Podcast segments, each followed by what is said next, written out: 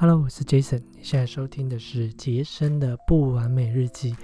好久不见，祝大家新年快乐！有一阵子没有录 Podcast，对这个常常会有习惯中断的问题。今天刚好来跟大家聊聊原子习惯的议题。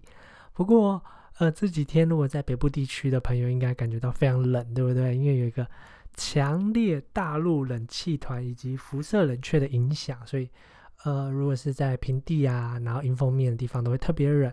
那预计会到礼拜六、礼拜日之后才慢慢的回温，所以出去啊，骑摩托车记得多穿一件衣服，才不会冷到哦。好，那今天要用一个很短的时间来跟大家分享一个议题。嗯，希望以后呃都都用这种方式，就是比较短的时间，然后频率高一点，因为。想要每天 每天都有产出嘛？这是我给自己的期许。每天写作，每天记录自己的日记。今天要分享主题就是，请你不要努力。对，呃，这个最早最早我是听到老高与小莫讲的，不知道大家有没有加入老高的频道会员？这个是在他的频道会员某一集直播里面讲的。他开头说：“Hello，大家好，我是老高。呃，请大家千万不要努力。” 很特别，我很喜欢听这些思想很特别的人，因为他们的思考逻辑啊，会让我脑洞大开。那老高与小莫啊，老高就是一个思考非常非常特别的人，因为如果你有在关注他直播啊，不只关注他平常讲故事的东西的话，你会发现他的逻辑都跟一般人很不一样，然后他的价值观也跟一般人很不一样，所以他们才会那么特别嘛。这也是个人品牌最有魅力的部分。所以，如果你在做个人品牌的话，千万不要害怕与众不同，因为说穿了，与众不同就是你的个人品牌。这样子，好，那我很喜欢看老高的直播，而且他直播中有时候小莫会出现那个真实互动，嗯，很很很好玩这样子。那这一集的意思大概啊，他后来有解释说为什么不要努力，意思是说千万不要只靠努力，因为努力没有用。也许你的对手他没有很努力就已经赢你了，很特别，对不对？那他就鼓励大家挑一些自己做起来有兴趣、呃做起来不怎么吃力的东西来做，你也会过得比较快乐。他很强调快乐这两个字，就是老高很呃价值观就是觉得人生就是来消磨时间的嘛，只是比谁消磨的时间好。所以有一些网友问他说，他喜欢打电动啊，喜欢追剧怎么办？他都会说啊追啊，如果你开心的话你就追啊，这样子。好，那。我后来在看《原子习惯》这本书的时候，里面也讲到一模一样的论点哦，就是你要判别自己做哪一件事情是不是在行，是不是做某件事这块料的时候，不是看你喜不喜欢，嗯，有没有热情，爱不爱这件事，而是看你能不能比大部分的人更不费力处理这件事情所带来的痛苦。很特别的一个观点，每个人呢，他都会有。呃，天生擅长的事跟不擅长的事，也许写在我们 DNA 里面，也许写在你的呃灵魂里面，看你怎么解释。假设你今天跟馆长比健身，对他馆长很大只嘛，对不对？然后开健身房啊，每天都很习惯运动。但是对于一个不喜欢运动的人来说，运动是一件非常痛苦的事情。那也许你跟馆长这个人去跟馆长比健身，他就要付出更大的努力。来勉勉强强让自己变得稍微比较厚实，勉勉强强才能看到馆长的车尾灯，但是他永远不会比馆长壮，因为这有可能是 DNA 的问题啊。DNA 不包含就是呃，比如说肌肉的基因啊，长得快速快慢，它包含了就是这个人他天生的习惯，呃，比如说他。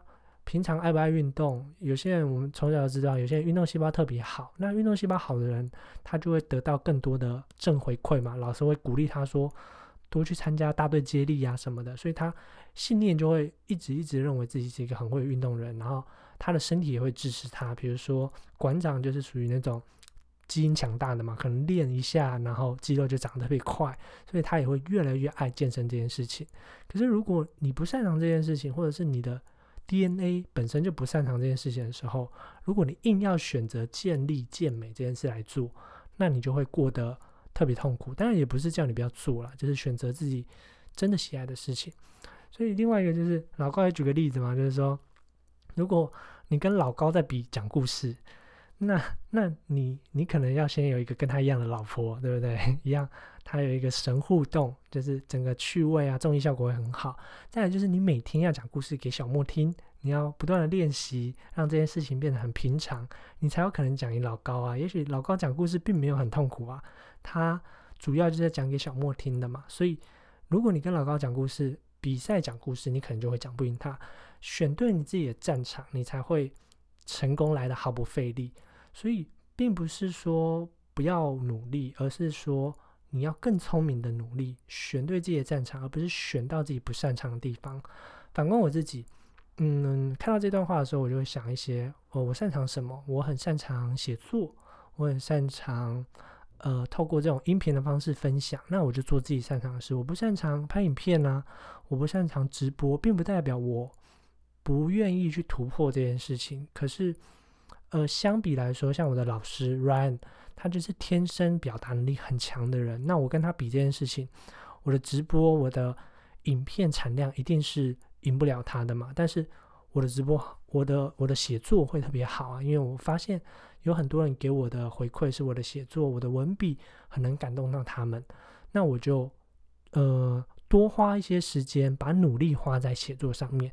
所以问问自己，以下是原子习惯作者给我们的几点几点 tips 吧，让你找到自己的在行的地方。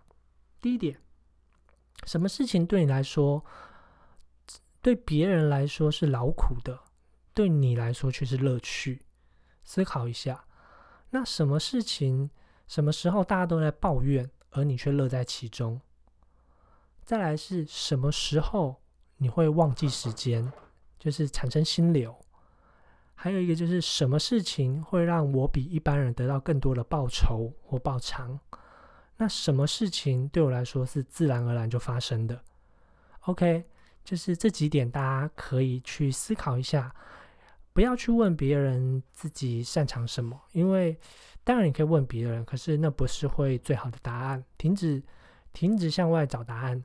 你必须当最了解你自己的那个人。当你足够了解你自己，其实你也只有找到你所谓的利基市场。就是如果你有在经营个人品牌的话，这个就是利基，就是最好利基了。所以，嗯，经营个人品牌，千万不要害怕与众不同。与众不同、独特，就等于你的个人品牌，对不对？仔细思考是这样子啊。为什么会有品牌？现大家都一样，就不叫品牌嘛。就是因为你很特别，像大蛇丸，对 不对？它的很有个人特色，肉肉肉的很可爱。老高很有个人特色，一定要有个人特色，你才会有独特的地方。那如果你跟大家都一样，代表什么？你很无聊，你很无聊，你的品牌绝对做不起来。所以这也是为什么大部分人在做个人品牌的时候会撞墙，会做的还没有动力。